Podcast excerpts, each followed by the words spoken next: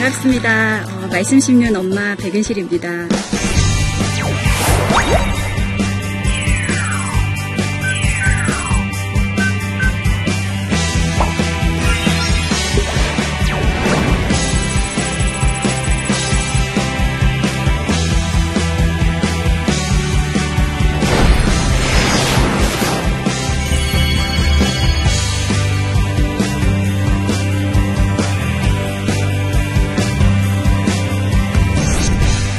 저는 29개월 3살 타가보인 아이부터 11살 소년부 아이까지 네, 이남 이녀를 양육하고 있습니다.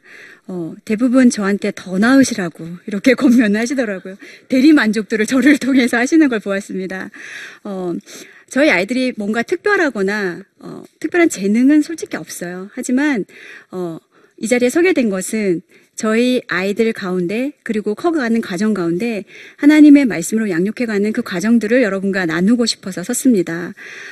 이 아이가 정말 장성해서 정말 아름다운 열매를 맺어서 하나님께 영광을 올려드린다면 더할 나위 없겠지만 설사 그렇지 못하더라도 이 아이의 삶 속에서 하나님됨을 인정하고 주 되심을 시인한다면 저는 그것이 하나님의 기쁨이고 영광이 아닐까라는 생각을 해봅니다. 말씀 위에 자녀를 세우는 일은요, 쉽지 않죠. 요즘처럼 바쁜 시대에, 그리고 정말 할 일도 많은 시대에 아이들에게 뭔가를 하나 더 얹혀주는 것은 이딴만한 짐을 그냥 어깨에 메게 하는 일들 같을 거예요. 그렇지만 분명한 것은 우선순위를 어디에 두었냐에 따라서 우리 아이의 삶도 그 삶의 질도 분명히 달라질 것입니다. 그 어떤 교육보다 먼저 이루어져야 하는 조기 교육은요, 말씀 위에 아이들을 세우는 일입니다. 저희 가정의 교육 철학은요, 두 가지로 나눌 수 있어요. 첫 번째는 말씀 암송입니다. 그리고 예배입니다. 말씀 암송을 통해서 아이들의 마음에 말씀을 심는 이유는요, 그냥 얘가 뭐 천절, 이천절, 삼천절 그렇게 암송해서 머리만 이만큼 커지는 아이로 자라게 하는 것에 목적이 있는 것이 아니라 그 말씀을 읊조리면서 읊조리는 소리를 듣고 그것이 자의 사기의 삶 속에서 묵상으로까지 이어지면서 그 고백을 통해서 그 묵상을 통해서 정말 위기와 고난 가운데서 주님의 뜻대로 걸어갈 수 있도록 그리고 죄의 길에서 돌이킬 수 있도록 그렇게 하기 위함이 말씀을 심는 목적입니다. 두 번째 예배는요, 하나님은 우리를 예배 받으시기 위해서 지으셨죠. 우리의 삶의 목적은 하나님을 영화롭게 하는 데 있습니다. 그리고 우리를 찬송을 받기 위해서 너를 지었다라고 말씀을 하십니다. 예배하는 사람을 찾으시는 그 하나님께 우리가 예배자로서 우리의 삶 구석구석에 하나님 앞으로 올려드리는 것은 마땅한 삶이기 때문에 저희 가정의 교육 철학을 이 두 가지로 정해볼 수 있었습니다. 여러분은 말씀 교육을 할 수 있는 그 시기가, 적기가 언제라고 생각하시나요? 네, 뭐 아이가 이제 태어났을 때 혹은 말을 하기 시작했을 때 아니면 사고가 이해가 되는 시점 아니면 뭐 인격적으로 예수님을 만났을 때 뭐 다양한 답들이 있으실 거예요. 그렇지만 아이에 있어서 가장 신앙교육의 적기는 태에서부터 시작입니다. 네, 많이들 놀라시네요. 저희 가정은 하나님의 은혜로 3명의 아이를 말씀 태교로 태교할 수 있었습니다. 세상에는 내노라한 태교가 정말 많아요. 뭐 인태 보신 분들은 알겠지만 수학 태교, 뭐 뇌호흡 태교, 뭐 영어 태교, 이제는 논술 태교도 나왔더라고요. 태 속에서부터 아이를 좀 특별하고 영재로 키우기 위한 그런 목적이신 것 같아요. 평소에도 안 하시던 공부를 굳이 뱃속에 넣어서 아이에게 스트레스를 줘가며 그렇게 태교하는 모습들을 보았습니다. 한 달에 한 번씩 임산부는 산부인과를 가요. 가서 이 아이의 손가락이 다 있는지, 오장육부가 잘 자라고 있는지, 심장은 잘 뛰고 있는지, 그러한 것들을 보며 아이가 정상적으로 자랄 때 안심을 하곤 합니다. 하지만 정작 이 아이의 태 속에서부터의 그 영적 상태는 많은 엄마들이 놓치고 있다는 사실이죠. 태아에게 가장 중요한 것은 산부인과에서 처방해주는 철분제도 아니고요. 비타민도 아닙니다. 그것은 살아계신 하나님의 말씀으로 태교하는 것입니다. 태에서부터 구별되게 아이를 양육해 나갈 때 우리 아이의 삶이 구별된 신앙으로 그리고 하나님의 사랑으로 자라게 될 줄로 믿습니다. 저희들은 특별한 태교를 했어요. 세상의 여느 태교는요. 배를 가리는 태교예요. 첫째 아이가 태어나고 이제 둘째 아이, 셋째 아이를 잉태하게 되면 많은 어머님들이 배를 가려요. 첫째 아이가 달려와서 엄마! 하고 안기면 안 돼. 엄마 뱃속에 아가 있잖아. 이렇게 확 안기면 안 돼요. 살살 오세요. 저쪽에서 놀아. 아이를 밀어내고 거부하기 시작하죠. 그러면 첫째 아이는 도대체 저 뱃속에 뭐가 있길래 엄마가 나를 거부하나. 벌써 마음속에 적대심이 쌓이게 됩니다. 그렇지만 암송태교는요. 배를 오픈하는 태교예요. 그래서 제가 입었던 4명의 아이들을 출산을 했으니까 임부복은 낡고 낡았어요. 그렇지만 그 중에서도 배는 보풀이 일어나서 입지 못할 정도로 배를 오픈했습니다. 첫째 아이, 둘째 아이, 셋째 아이 할 것 없이 항상 아이들이 와서 형제들이 태교를 했어요. 암송 태교는 온 가족이 함께하는 태교입니다. 와서 사랑아 축복해 오빠가 암송해줄게 신명기 6장 4절부터 9절까지의 말씀 이렇게 아이들이 말씀으로 축복해주고 그리고 그 말씀으로 기도해주고 때로는 찬양을 하기도 하고 언젠가는 확성기를 가져와서 배에다가 막 잘 있어 오빠 목소리 들려 이렇게 아이들이 들려주면서 마치 너의 존재를 우리가 인정하고 사랑하고 축복한다라는 것들을 뱃속에서부터 아이들이 함께하다 보니까 정말 아이가 태어나기를 너무나 기다리는 거예요. 그리고 태어나서도 물론 지금은 아이들이 커가면서 자기의 영역 다툼이나 이런 것 때문에 다투고 싸우기도 해요. 그렇지만 아이가 태어났을 그때 당시 자라면서 그 모든 상황에서는 시기함이나 질투보다는 오히려 자기가 잉태해서 낳은 양 아이를 막 감싸주고 안아주고 제가 젖을 먹이면 옆에서 다른 아이를 안고 젖을 먹이고 그런 흉내들을 통해서 정말 이 아이가 우리 가족의 일원으로 사랑하는 존재로 아이들을 받아들이는 것들을 보았습니다. 남편의 태교도 중요하죠. 저는 첫째는 이런 신앙적인 태교를 제대로 못했어요. 출산 2주 전까지 일을 했었거든요. 근데 정말 감사한 것은 저희 남편이 4명의 아이를 출산했을 때 막 조치하잖아요. 피도 닦고, 이것저것 아이의 콧구멍, 귓구멍 다 뚫고 이런 작업들을 하는데 그 시간에 남편은 그 핏덩어리의 머리 위에 믿음의 가정의 제사장으로서 이 아이에게 10편, 23편을 암송하면서 축복을 해주는 은혜를 허락하셨습니다. 그래서 4명의 아이에게 말씀 첫 듣는 그 축복의 단어가 하나님의 말씀이 될 수 있도록 여호와께서 평생에 너의 길을 인도해 주실 것이다라는 그런 축복의 언어를 선포하는 시간이 있었습니다. 하나님께서는 우리의 자녀에게 말씀으로 구별되게 양육할 수 있도록 우리에게 맡겨주셨습니다. 그렇다면 우리가 태에서부터 그렇게 구별되게 아이를 양육해 나갈 때 아이들도 세상과는 다른 살아계신 하나님의 말씀에 힘입어 건강한 아이가 태어나는 줄로 믿습니다.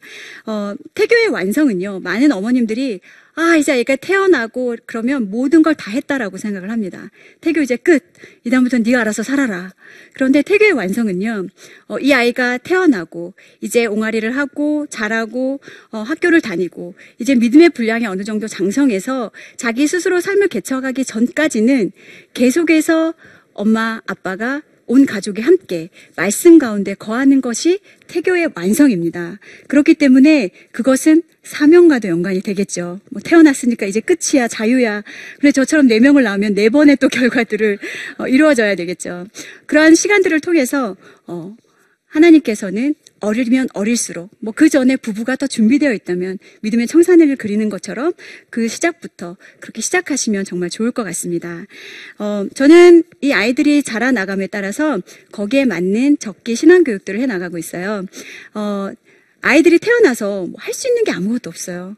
옹알이를 받아주는 정도, 뭐 아이 컨택을 하는 정도, 그랬어, 아유 이쁘다, 뭐 사랑한다, 그 정도가 다이지만 아이가 태어나면서 태에서부터 들었던 그 말씀들을 계속해서 저는 들려주었습니다. 어리면 어릴수록요, 듣는 것이 잠재되는 것은 너무나 뛰어납니다. 그래서 아이가 잘 때든지, 생명의 말씀에도 있어요.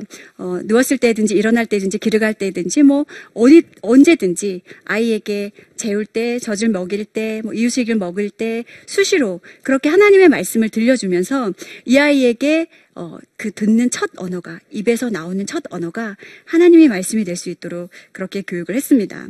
그리고 이제 어느 정도 아이가 자라기 시작하면 말을 하잖아요. 그럴 때는 엄마 따라서 한번 해볼까? 그렇게 해서 태초에 하나님이 뭐 아 싫어 안 할 거야 뭐 이런 아이들도 있어요. 그럴 때는 아이가 좋아하는 손인형을 인형하기도 했어요. 안녕, 난 말씀 인형이야. 네가 말씀을 할 때 난 힘을 낼 수 있어. 네가 말씀을 안 하니까 난 힘이 없어. 이러면 일어나 막 아이들이 그래요.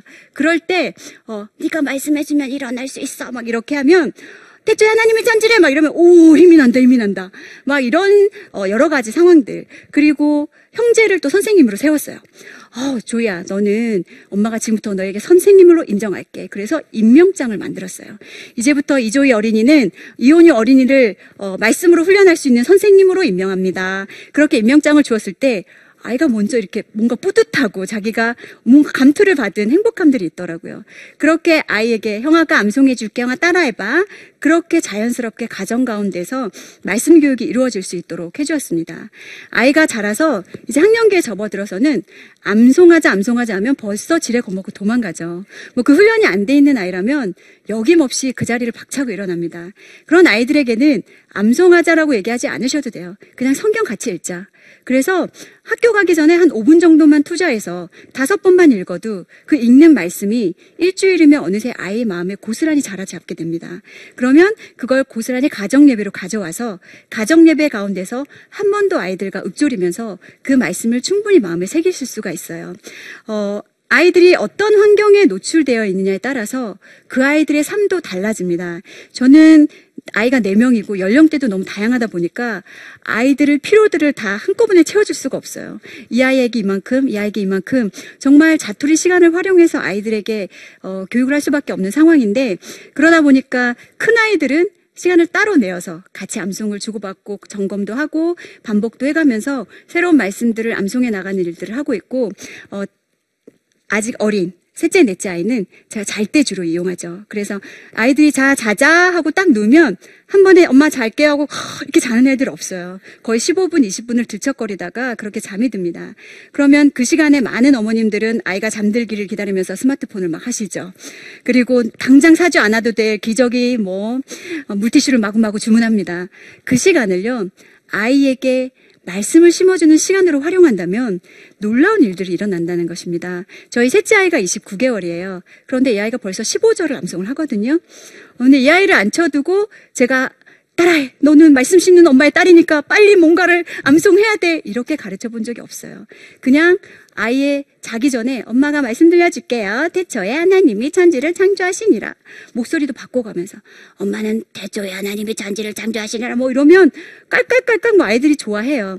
그리고 아이들이 잠들고 나서 15분 정도는 뇌가 깨어 있다고 해요. 그러면 그 시간을 많은 어머님들은 흘려듣기, 영어 흘려듣기로 사용을 하시죠. 영어가 쌓이게끔.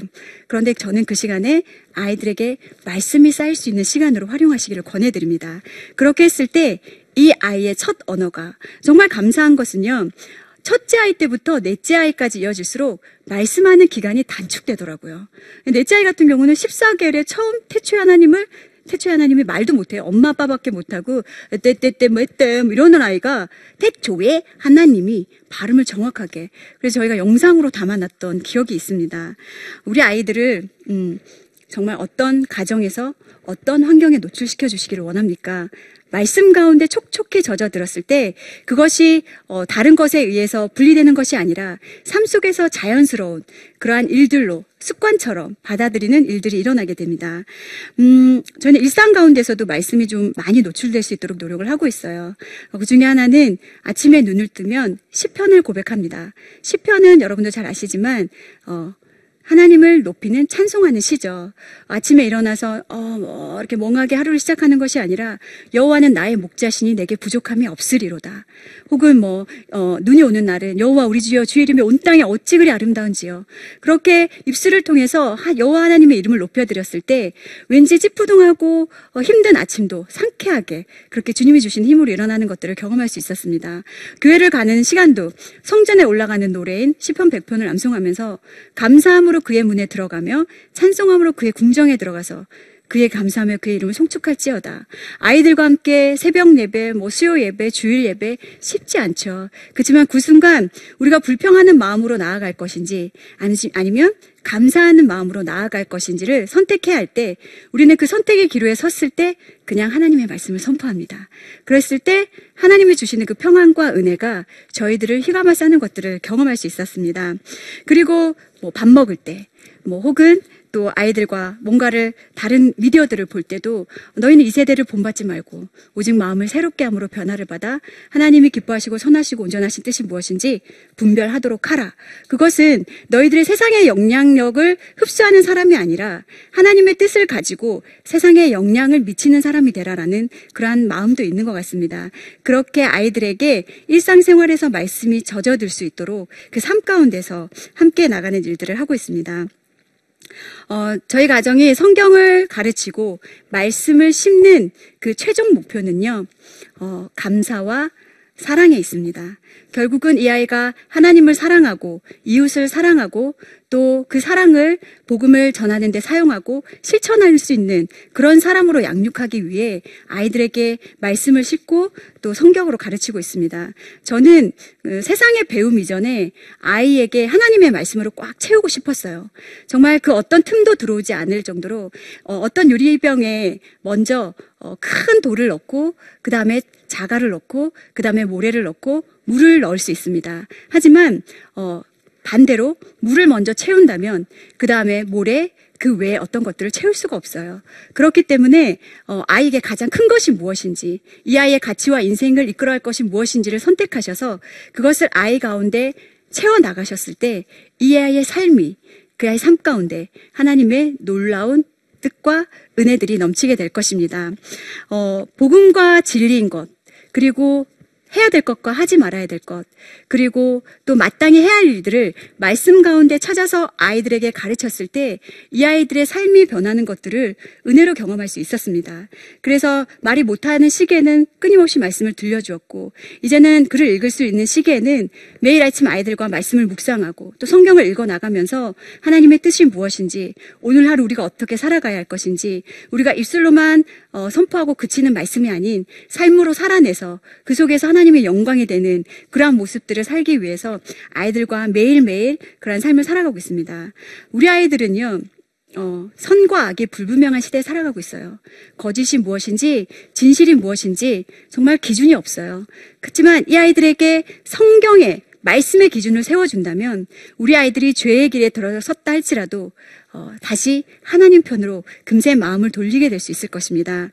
심겨진 말씀이 그 아이들의 마음에 살아 역사할 때 그 가운데서 역사해 주시고 인도해 주시는 분은 말씀이라고 저는 믿습니다. 부모님들이 자녀들의 학습에 있어서만큼은 100% 자신의 의지를 다하세요. 투자를 또 하시고요. 그렇지만 정작 신앙교육에 있어서만큼은 의지가 약한 것 같습니다. 똑똑한 아이를 키워내고 성공적인 아이를 키워내는 것에 우리가 목표를 두고 삼는 것이 아니라 그 아이가 비록 그런 삶을 살지 못하더라도 그 아이가 하나님을 경외하고 사랑하는 아이로 자랄 수 있다면 그것에 우리는 아낌없는 투자와 노력을 해야 될 것입니다. 아날로그로 살아가는 것은 정말 쉽지 않아요.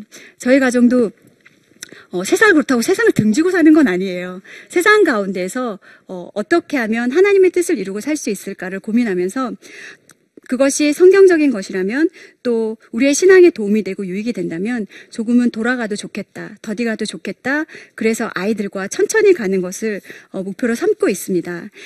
저희 가정은요, 크리스마스에 산타가 없어요. 일찌감치 아이들에게 오픈해줬습니다. 목자는 아이들의 동심을 다 빼앗아간 나쁜 부모라는 얘기들을 하기도 하셨어요.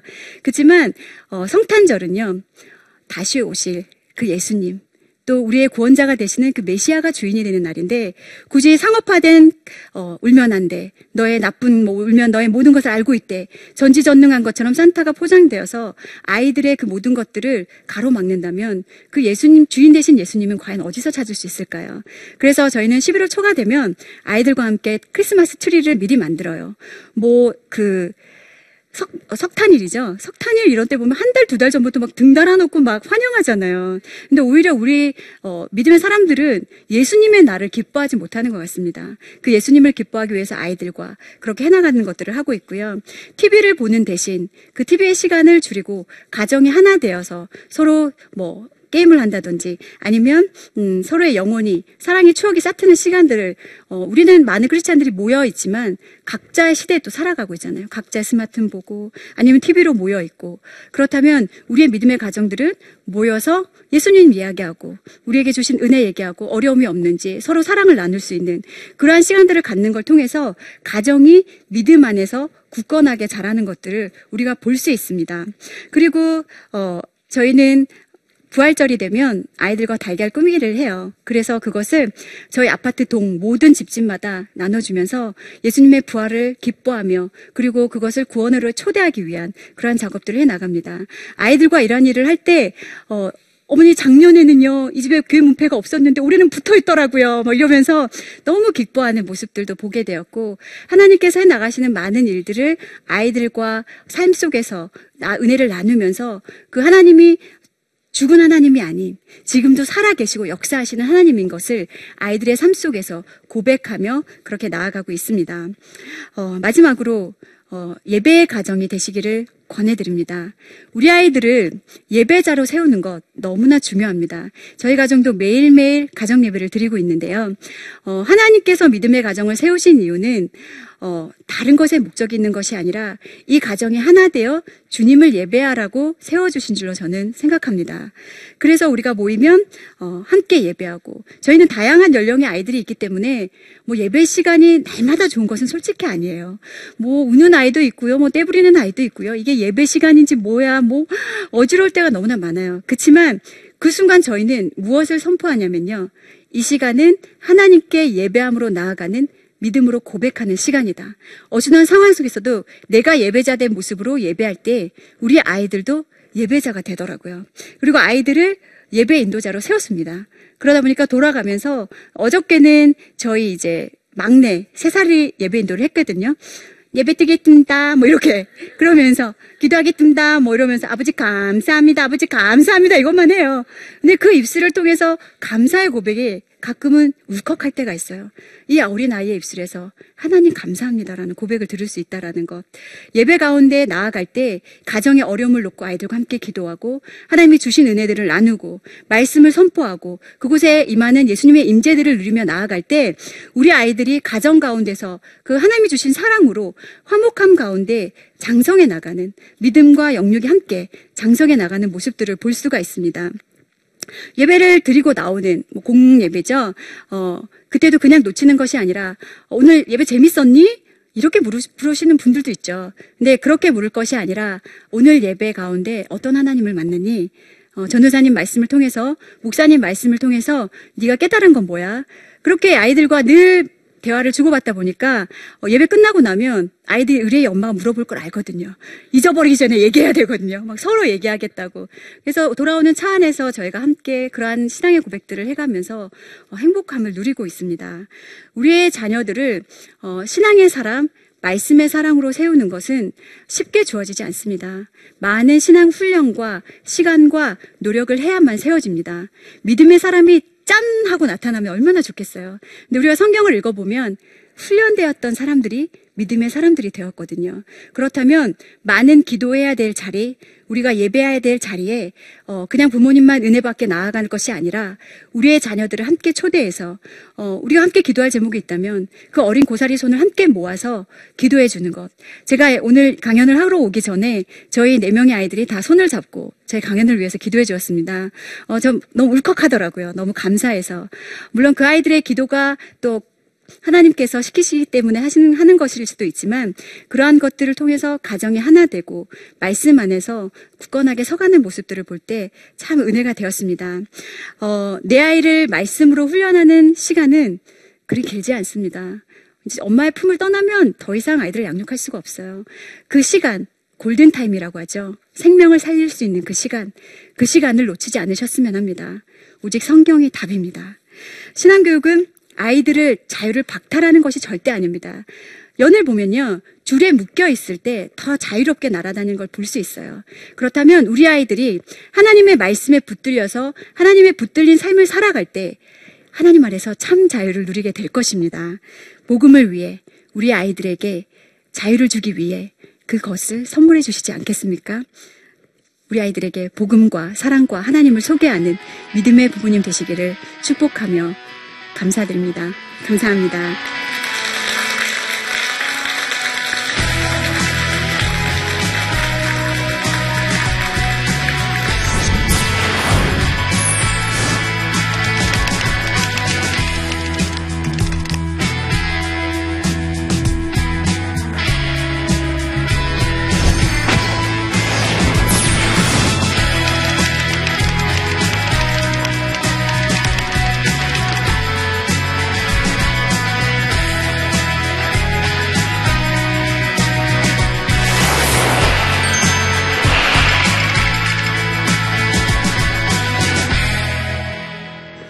네, 강의 들으시고 궁금한 점 있으시면 질문 받도록 하겠습니다.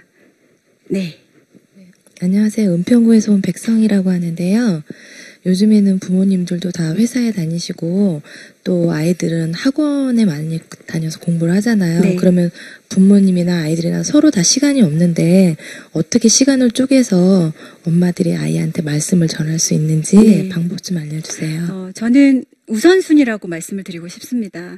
우리의 삶 속에서 우선순위가 없다면 차선책으로 계속 밀릴 수밖에 없는 것 같아요.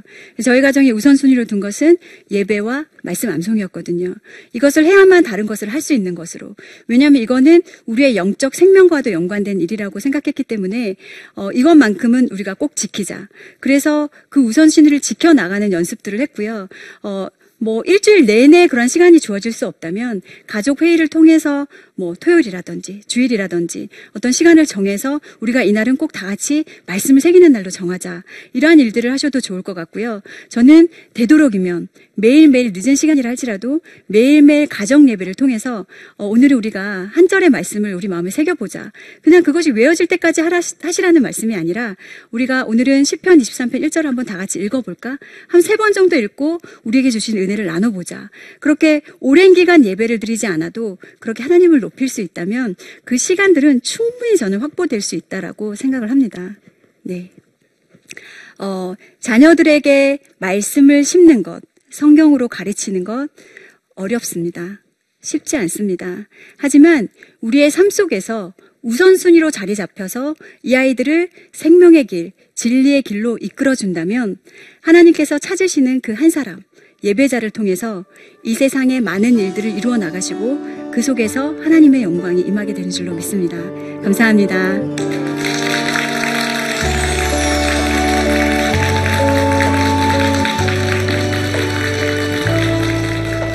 우리는 가출 청소년 그럼 어떻게 생각해요?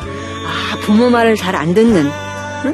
말썽꾸러기들, 나쁜 아이들, 거리에서 남의 거 훔치고 빼앗고 때리고 지들끼리 쌈질이나 하고 이런 아이들하고 상상을 하잖아요. 그렇게 알고 있을 거예요. 근데 정말 제 생각대로 이 친구들은 나쁜 아이들이 아니었어요. 이거는 가출이 아니라 탈출. 남의 물건을 훔치는 아이들은 여러분 나쁜 아이인가요? 남의 물건 훔치니까 이거는 범죄자죠. 나쁜 거죠. 맞죠? 근데 남의 물건에 손을 대는 친구는 이유가 있어요. 엄마 돌려도 절규해요. 그러니까 엄마가 없는 이 외로움을 남의 물건을 갖고 오므로 해서 이 엄마처럼 이거를 위안을 삼는 게 도벽이에요.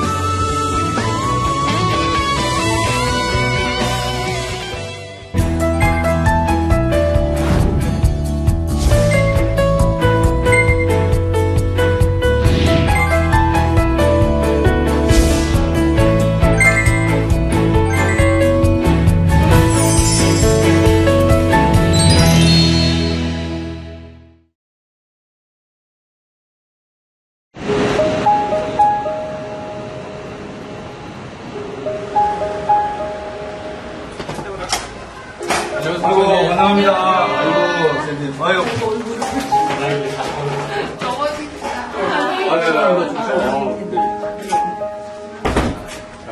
중국이라는 곳은 우리의 신분을 드러내면 안 되는 곳이잖아요. 근데 너무 외로웠던 거예요. 같이 대화는 안 되지만 필요한 말동무? 예, 그러한 심정이었던 것 같아요. 우리 남편이 이렇게 열심히 사역을 했는데 저희한테 이렇게 이런 아픔을 주시냐고 제가 너무 힘들었거든요. 근데 시점을 보니까 어떡하지? 제가 정말로 우울증에 걸리기 일부 직전이었던 것 같아요. 그 상황이. 아이들이 그런 얘기를 많이 했어요. 우리 아빠는 선교도 열심히 하는데 하나님은 우리를 왜 추방시키시냐고. 아이들이 그런 질문을 정말 많이 했거든요.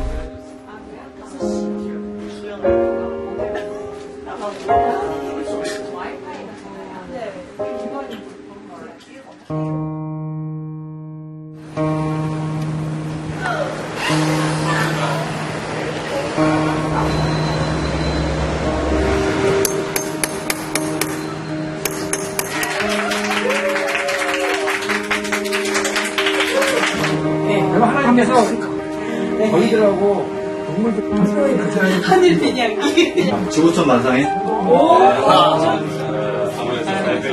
사역하신 우리 CNTV 아버지 하나님 축복해 주시기를 원합니다. CNTV를 통해서 저희가 더 선교를 더욱더 잘 감당할 수 있도록 더 많이 노력을 하겠습니다. CNTV를 통해서 더욱더 영적으로 충전받고 제가 일단 먼저 충전이 돼야지 저희 선교사님도 이렇게 제가 돕는 배 빌려서 잘 도울 수 있기 때문에 그 주시는 힘을 가지고 열심히 사역하도록 하겠습니다. 너무 감사합니다.